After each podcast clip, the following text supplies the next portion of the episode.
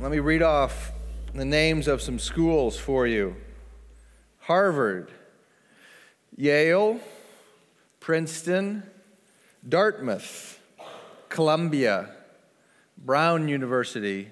I could keep going. Do we know what all of these schools had in co- have in common? I'm sure they're all wonderful schools. Someone says they're from Harvard, all of a sudden they get a whole nother level of respect. They're wonderful schools. However, each and every one of them was founded to train ministers in how to share the gospel. Harvard, Yale, Princeton. They were started at the beginning of our country was started, and they said this is where men will gather and they will become equipped and trained to share the gospel with others.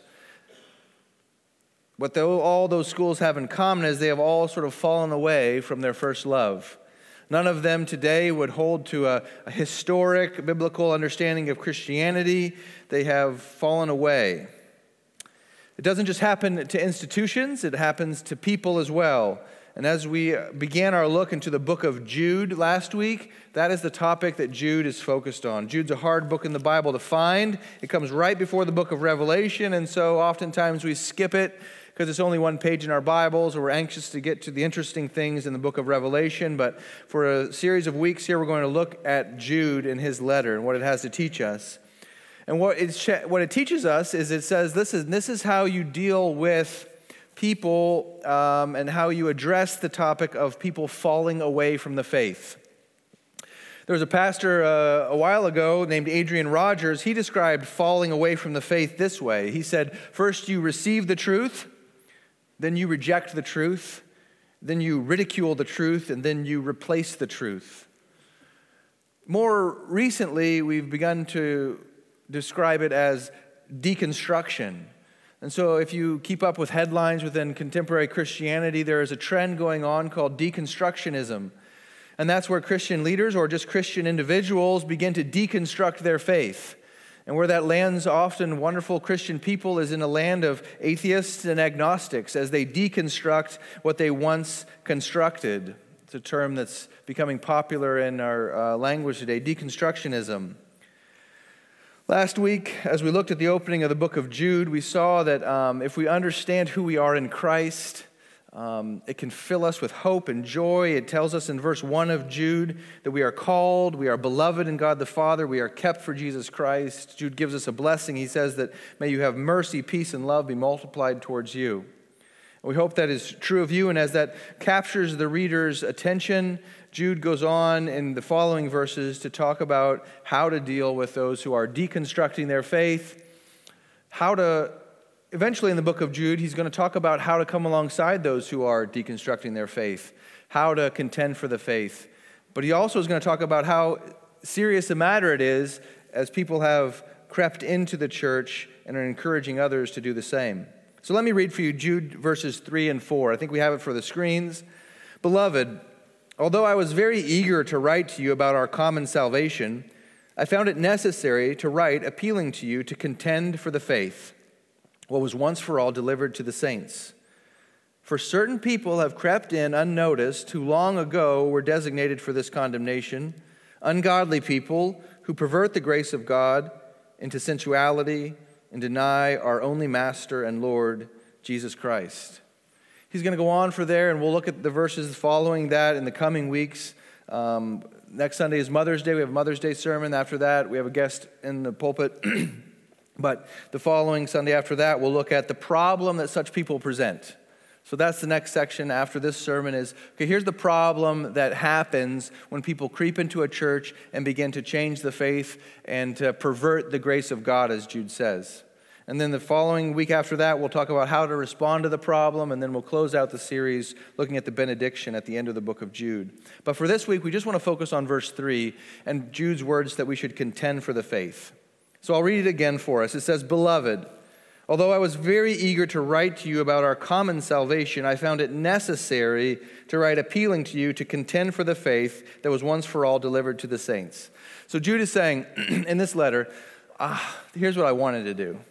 I wanted to talk about our wonderful salvation, what we all share in common, our salvation. That would be a great topic for a letter, but out of necessity, I'm going to write to you about those who have crept into your church and are changing the faith. So there are times in our life where there's something that we would like to say, but out of necessity, we have to say something different. So this is a topic that comes up in parenting all the time. Uh, my parent, my kids, at the end of the evening, want to have ice cream right before bed. And as much as I would love to say yes, I feel out of necessity I must say no. My children have it in their head that we should have a pet pig. I would like to say yes, but out of necessity, I feel like I have to say no.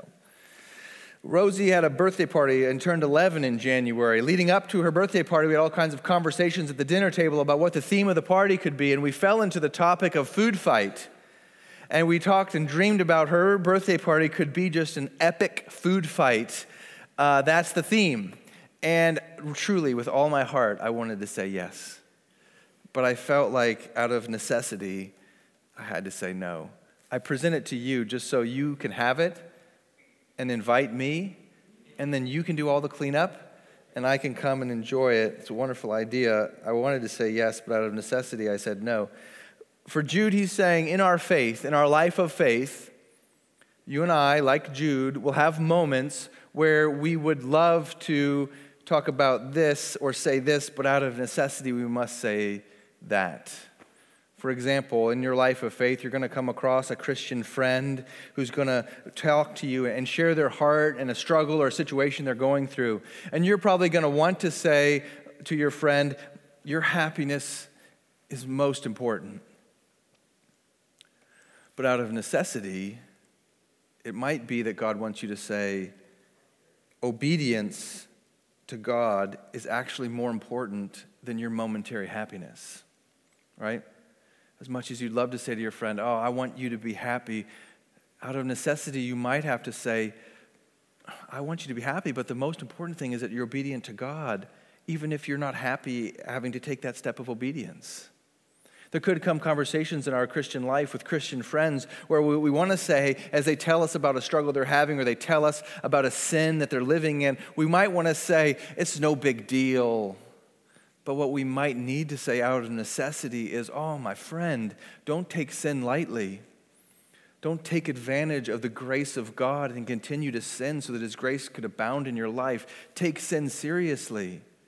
As much as I want to say one thing, I feel compelled to say the other out of necessity, and that's what Jude is saying. I'd really love to talk to you about the love of God and the glories of salvation, but what I feel the necessity I have to tell you is this contend for the faith. Contend for the faith. So, what does that mean? What is Jude asking us to do? So, when do people contend? When I hear the word contend, I automatically just switch into like sports world. So, you contend in sports. The, the fighter in the 10th round of the boxing match is contending for the belt, right? Our friends, my wife is currently, I think right this minute, contending to finish her leg of the marathon. And so she is, uh, as the word means, the definition of the word is to fight or struggle with intense effort. And that's what she's doing. I've watched her over the last six months become a runner, and I've watched her struggle and fight with intense effort. If you go back actually into the Greek, because this was originally written in the Greek language and then we translated it into English, if you look at that Greek word, I, I, butcher it when I pronounce it, but what you would hear is that in the root of this Greek word is the word agonize. We get our word agonize from this word. And so it means to struggle, to fight with intense effort, even to the extent of agonizing, is what Jude is asking us to do, and is what I can testify that Caroline has done as she's trained for the race. You struggle with great effort, even to the point of, have, of having agony as you do it. Now, I think there are two types of people in the room. There are those who, when they hear the call to contend for the faith, they sit up because they're ready to go. They love a good fight, they love a good argument, they love to battle for the faith. And then there are others in the audience who are, would say, like, well, the, the last thing in the world I would ever want to do is contend with somebody about something as personal as faith. I mean, faith is a personal and private matter. I'm not going to contend with somebody over their faith. So let me talk to the first party first, the people that love a good fight let me just highlight for you that the word contend is not the same word as the word content, contentious. They're two very different words. So the word contentious is defined as causing or likely to cause an argument controversial.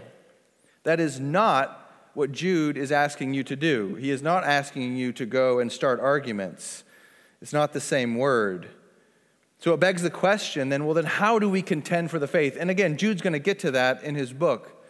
But we can look at other scriptures and sort of see how we're supposed to contend because I think you can contend for the faith in good ways and you can contend for the faith in bad ways. So the Apostle Paul was writing a letter to his friend Timothy, and he said this in 2 Timothy 2 23 to 25. He said, Have nothing to do with foolish, ignorant controversies. You know that they breed quarrels, and the Lord's servant must not be quarrelsome but kind to everyone, able to teach, patiently enduring evil, correcting his opponents with gentleness. 1 Peter 3:15 But in your hearts honor Christ the Lord as holy always being prepared to make a defense to anyone who asks you for a reason the hope that is in you yet do it with gentleness and respect. Colossians 4, 5 to 6. Walk in wisdom toward outsiders, making the best use of your time. Let your speech always be gracious, seasoned with salt, so that you may know how you ought to answer each person. I could really just preach from there because I think that as I look around Christianity, we really just need to paste up 2 Timothy chapter 2 verses 23 to 25 everywhere the Christians look anymore. It says, "Have nothing to do with foolish, ignorant controversies." Let me just read that again and quote it. We should all memorize it. Have nothing to do with foolish, ignorant controversies. We are not called to be quarrelsome people. We are called to kindness and respect, and we are called to and contend for the faith with gentleness and graciousness and respect. That's for all you fighters out there. For all of you who are scared to death to contend for the faith, then let me just highlight the fact that sometimes it's necessary. Sometimes it's, it is absolutely necessary. Let's imagine for yourself, let's, let's go jump in the time machine and go back until around uh, the 1820s. Let's imagine in our time machine of the 1820s, you're a friend of Thomas Jefferson. Thomas Jefferson has you over for dinner. He invites you into his study and he says, I want you to see what I'm doing with my faith. I want to, this is my Bible. And you say, Well, Mr. Jefferson, your Bible's all cut up. And he says, Yeah, this is what I've done. I've cut passages out of this Bible and pasted them over here. And what I'm taking is all of the passages from the life of Jesus that have nothing to do with miracles or him being God or him raising from the dead, and I'm pasting them over here. And I'm calling it the life and morals of Jesus of Nazareth. That's a moment to contend for the faith, isn't it?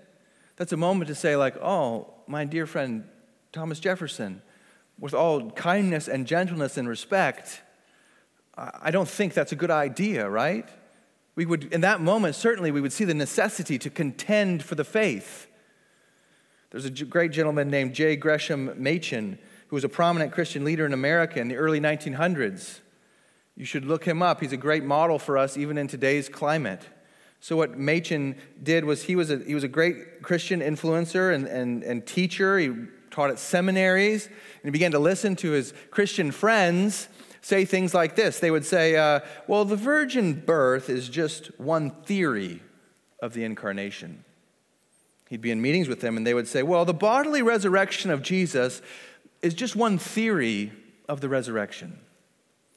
So Machen began to contend for the faith. He began to push back. He began to say, Would you please define your terms? Because when you say resurrection, when I say resurrection, I think we mean different things. So I want you to define for me who is Jesus.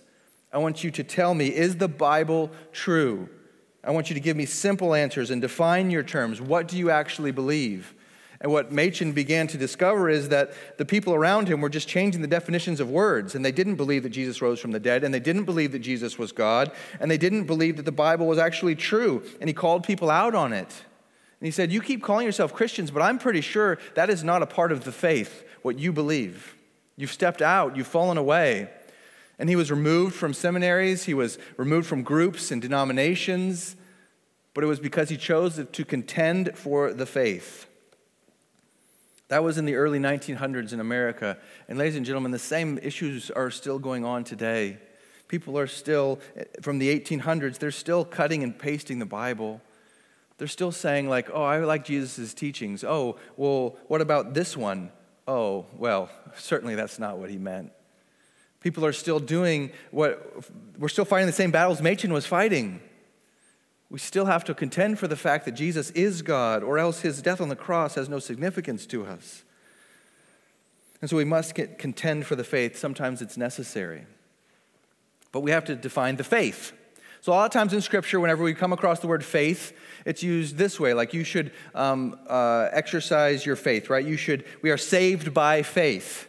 So, we talk about my faith in Christ, your faith in Christ. We say, keep the faith. We say, uh, without faith, um, works, faith without works is dead. Those are all appropriate uses of the word faith. We have them in our scriptures. They're, it's good use of the word faith. But we just want to highlight here that what Jude is saying, he's using the word in a different way. He's saying that we must contend for the faith. So he's not talking about your personal faith in Jesus. That's not what he's saying you should contend for. It's not a personal thing. He's saying, no, we're contending for the faith. It's like was used in Acts 6 7. This is from Acts 6 7. It says, The number of the disciples multiplied greatly in Jerusalem, and a great many of the priests became obedient to the faith. So in scriptures, you can have it with the the in front of it. It's referring to the faith. It's like the body of Christian doctrine, what Christians believe. We must contend for that. And so when Jude is writing, we have to remember okay, so this is like the late 60s AD. They didn't have the full, uh, all these scriptures hadn't all come together and been bound, and they didn't have it as they sat in pews together. And so Jude is saying, like, no, we have to keep the faith. And so he's saying, like, that's, that's what was built upon the, uh, the prophets of the Old Testament. It's what Jesus taught. It's what the apostles came to town and taught us. This is the faith. As we say it today, it really can just be summarized as saying, like, this is the faith. This is God's word to us. It's inspired by God. Human authors sat down, were inspired by God. The original manuscripts are without error. And as we hold to it now, this is the faith. But what you have a right to say is like, okay, that's fine, but could you just sort of summarize it for us? Which is the challenge that Christianity has been having for thousands of years. How do we summarize the faith? How do we answer the question, well, what is the faith? Because just to say this begs a lot of interpretation. And so, starting in 180 AD, well, not even starting in 180 AD, that's a wrong way to say it. The first recorded efforts to summarizing the faith are from 180 AD. and It's called the Apostles' Creed. So the apostles and church leaders got together and said, you know what we should do? Is we should try to summarize the faith so that as we're sharing with people and contending for it, we're all agreeing on what we're contending for. And so we, we printed it for the screens today. We'll, we'll walk through it really fast. I'm going to read it for you. This is from a 180 AD. It's amazing that we still have it.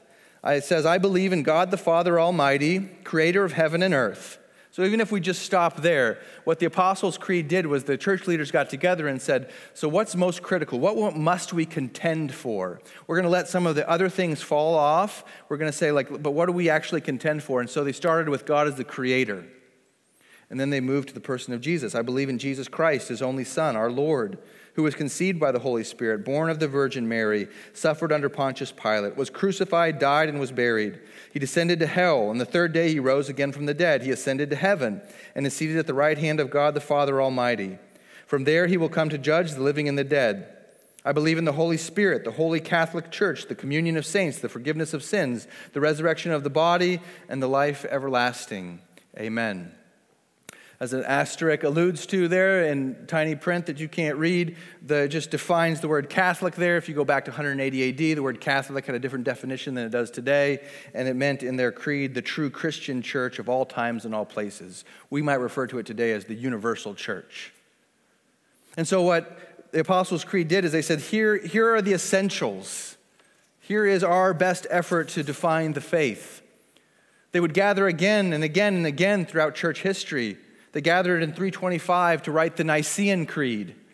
And what the Nicene Creed did was, well, they said, we need to tweak this. We need to really like zoom in a little bit because we've noticed there's a group of people that don't believe that Jesus is God. So if you listen just to the beginning of the Nicene Creed, they realized, okay, we believe in one God, the Father Almighty, maker of heaven and earth, all that is seen and unseen. And then listen how they describe Jesus now. They say, We believe in one Lord, Jesus Christ, the only Son of God, eternal, begotten of the Father, God from God, light from light, true God from true God, begotten, not made, of one being with the Father.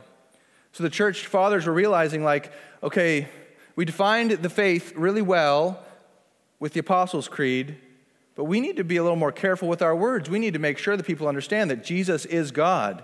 He is not created, He is not made. It is true God from true God of one being with the Father. So it just illustrates over time, as through the history of the church, we've done our best efforts to try and say, this is the faith. And these creeds are not of equal value as the Bible, they're not inspired, but they illustrate for us the efforts that we must put in to keeping the faith and to highlight that there is just one faith. Sometimes I bump into this in conversations with people and it's a, it's a normal uh, mistake to make. They might think that there is a Lutheran faith and a Presbyterian faith and a Methodist faith and a Catholic faith and a non denominational faith and a Pentecostal faith and a Reformed faith. But better language for that is that there is one faith. There are different interpretations, there are different ways to come up with church governance, and we all baptize in different ways. But there is one faith. And actually, the Apostle Paul highlights that in Ephesians chapter 4, verses 3 to 5. And he says, Well, I want us to be eager to maintain the unity of the Spirit and the bond of peace. There's one body, one Spirit. You are called to one hope, one Lord, one faith, one baptism. There is one faith.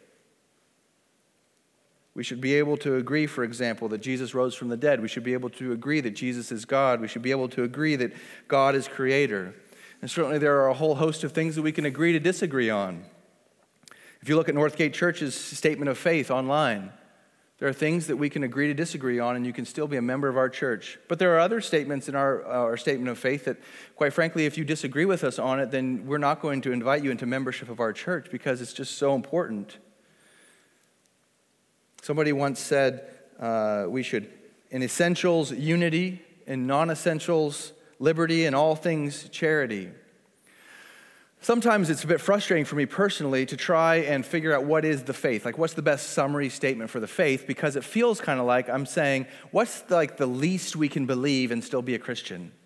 So it strikes me as like someone saying, like, or I ask the question, what's the least I can do for Caroline to marry me? Like I know, like I could, I could do all kinds of things. I, there's all, but what's the bare minimum I could do so that Caroline would marry me? It's sort of like, well, that's that's not really profitable, is it? like that's not helping us. So it feels like that sometimes when we try to say, like, okay, well, what are the essentials that we must be unified on? It's like, well, why are we trying to find the bare minimum? And yet the other side of the coin is it certainly is valuable to be able to define what the essentials of our faith are, that certainly is a very valuable and helpful exercise to go through. So, as I try to set it, I, I, here's my trick I boil it down to four words. So, if someone were to ask me, well, what is the faith? This is how I explain it to people God, man, Christ, response. So, I would want to tell people God is the creator, He created the world perfect, and He was the king of the world, creator and king. He created man. He created man in his own image. But man chose his own path. He chose to rebel against the king. And for uh, if you're reading the Bible, he chose to eat the apple. He chose to exercise his own will over the will of the king, and he lives his life in rebellion. And so, us as human beings are living lives of rebellion against the king. So that gets us to Christ. Well, who is Christ? Well, Christ is salvation because you know what the consequence is? The, the punishment for rebellion is? It's death. The wages of sin is death. And so the consequences for my rebellion against the king of the universe is death. But Jesus said, I will come to earth and I will die the death that you deserve for the rebellion that you're living out. And so it begs the question you go from God, man, Christ to response. What does it demand? It demands a response. It demands that I trust in Jesus' death on the cross, his resurrection from the dead. It demands that I admit that I live my life in rebellion, that I've chosen to live how I want to live and I must humble myself and say, I am in rebellion. I receive the salvation from Jesus Christ, but not to a faith without works, but to a faith that works. Just this week, somebody knocked on the door of the church and said, through there's a whole story. I won't tell their story now. But they wanted to find Jesus, and they figured they could find him here. And I sat down with my new friend and I said, Do you believe that God is the king? Do you believe that you're living your life in rebellion? Do you believe that Jesus died the death you deserve? Are you willing to put your faith in him? And my new friend said yes, and we prayed together. You know what I didn't talk about one time? The age of the earth, the Nephilim. You can look that up later. We didn't talk about election and predestination. We didn't talk about how the church is structured. We didn't talk about end times prophecy. We didn't talk about how to exercise our spiritual gifts. What we did was we focused on the essentials, and my friend joined the family of God. That's the, why we emphasize defining the faith. Once for all delivered to the saints. It's the last phrase in our scripture for the morning. The faith that was once for all delivered to the saints. That phrase sort of communicates to me that it is complete, once for all. It's complete. This is how cults start. Cults start when somebody comes along and says, Oh, it's not complete, and I actually got a word from the Lord, and there's another book or there's another chapter, there's a new teaching, and God gave it to me, and now I want to give it to you, and it actually changes this a bit, so you just need to follow me. That's how cults start. Once for all, its faith is complete. The faith has also been delivered, it's been handed down to us.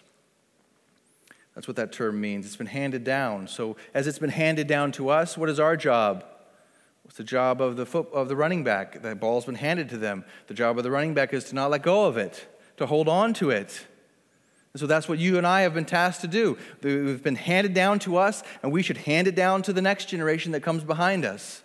So, if our job is to take what's been handed to us and then pass it on to the next generation behind us, that means we must contend for the faith. We must keep it, preserve it, not be inventors. We should be conservationists not inventors. The winds of culture blow real strong for about 50 to 100 years, and then they blow the opposite direction 100 years later. And the Christian faith should stand in the midst of the winds of culture and the, and the different countries of the world, different times of the world. The Christian faith should be passed down and be preserved. We are conservationists, we're not inventors. It's been passed down, and we should pass it down to the next generation. This week, uh, Lenny sent me a text and he said, Check out this Our Daily Bread. If you don't do the Our Daily Bread, they're in the foyer for you to have. They're an app on your phone. So, one of the Our Daily Bread readings this week told the story of the Australian regent honey eater. That is a bird in Australia. They have a whole bunch of different animals in Australia than we have here, and they have a bird called the honey eater. And the honey eater is in trouble. It's dying off. They think there are only about 300 birds remaining in the wild. So there's a number of reasons why they're dwindling in number, but one of those reasons is the males are no longer able to attract the females through their song. The honeyeater has a unique song different from any other bird, and they use it to attract females and mate. But the numbers have dropped, and so the males have no other males to hear the song, and so they're not able to uh, keep the song alive. Their unique honey eater song is dying off. They're mimicking the song of friarbirds and currawongs and cuckoo shrikes instead of keeping their song alive, right? They're not passing on their song to the next generation. They're not contending for their song. You know who is? The conservationists. The conservationists have come along and said, We will contend for the heart song of the honey eater. So they have recorded the honey eater's song and they have put a couple of birds in captivity and they're playing the song for them so that the honey eater will hear the song and be able to pass it on to future generations so the male can attract the female. They, we are contending for the heart song of the honey eater bird. The conservationists do that. That's what we are called to do in the book of Jude contend for the faith. Keep it alive. Let's not mimic other songs. That's not our song. Our song has been passed down to us. And as off as our song may sound at times, it is our song, and we ought to pass it on to the next generation as we heard it. That's how we stay alive. That's how we multiply. That's how Christ's message of love and forgiveness stays. It's not that we aren't supposed to be engaging and relevant. We certainly are. With kids my, my kids' age, we've been to a lot of conservationist things. They're very engaging. It's not a call to be boring. It's not a call to build a museum. It's a call to be engaging and to educate people on the faith that has been passed down to us. And one way we do that is through communion. And so we close our service today through communion. Paul writes to educate us on how to do communion. He, he writes, For I received from the Lord what I also delivered to you. So Paul's saying the same thing as Jude. He's saying, This is the faith that was once passed down. So Paul's saying, I'm just giving to you what, what, what I was given. And what Jesus told us, I'm, I'm now telling you. And this is what Paul delivered to them. This is the faith that he passed on to them. He said, The Lord Jesus, on the night when he was betrayed, took bread. And when he had given thanks, he broke it and said, This is my body, which is for you. Do this in remembrance of me. In the same way, he also took the cup after supper, saying, This cup is the new covenant in my blood. Do this as often as you drink it in remembrance of me. For as often as you eat this bread and drink this cup, you proclaim the Lord's death until he comes. And if I'm vulnerable enough, I'll say something that pastors ought not to say. Sometimes I think this is a bit weird. Some, sometimes I think, like, if I could fill the service this section of the service, I could do something more interesting, more compelling, more engaging than, than eating a cracker and drinking juice. Even if it was a loaf of bread and a cup of wine, still. For those of us who've been Christians a long time, this has been overplayed, man. For those of us who are new to the faith, it's just weird. It's body and blood. It's weird. Like, I could fill this time in a better way. This is a bit odd. But that's not what I've been called to do, is it? I've not called to be an inventor and to change the faith. I've been called to be a conservationist and to pass this down. And sometimes contending for the faith means contending with the voices in your head. Sometimes contending for the faith means to contend with others who are trying to change the faith. But we all contend for the faith so that we can pass it down. As strange as it may seem, we live our lives obedient to an ancient faith that has been alive for thousands of years, and we preserve it and we ask God to make it meaningful to us. And so I'm going to give you a moment of silence before we do partake of the bread and the cup. Because Paul says, Whoever eats the bread or drinks the cup of the Lord in an unworthy manner will be guilty concerning the body and the blood of the Lord. Let a person examine himself then, and then eat of the bread and drink of the cup. So, in this moment of silence, I would invite you to, to maybe think of those four words God, man, Christ, response. Confess to God that He's your King Confess your own rebellion. Tell him that you trust in him as your Savior and exercise your faith. I'll give you a moment of silence before we take the bread and the cup.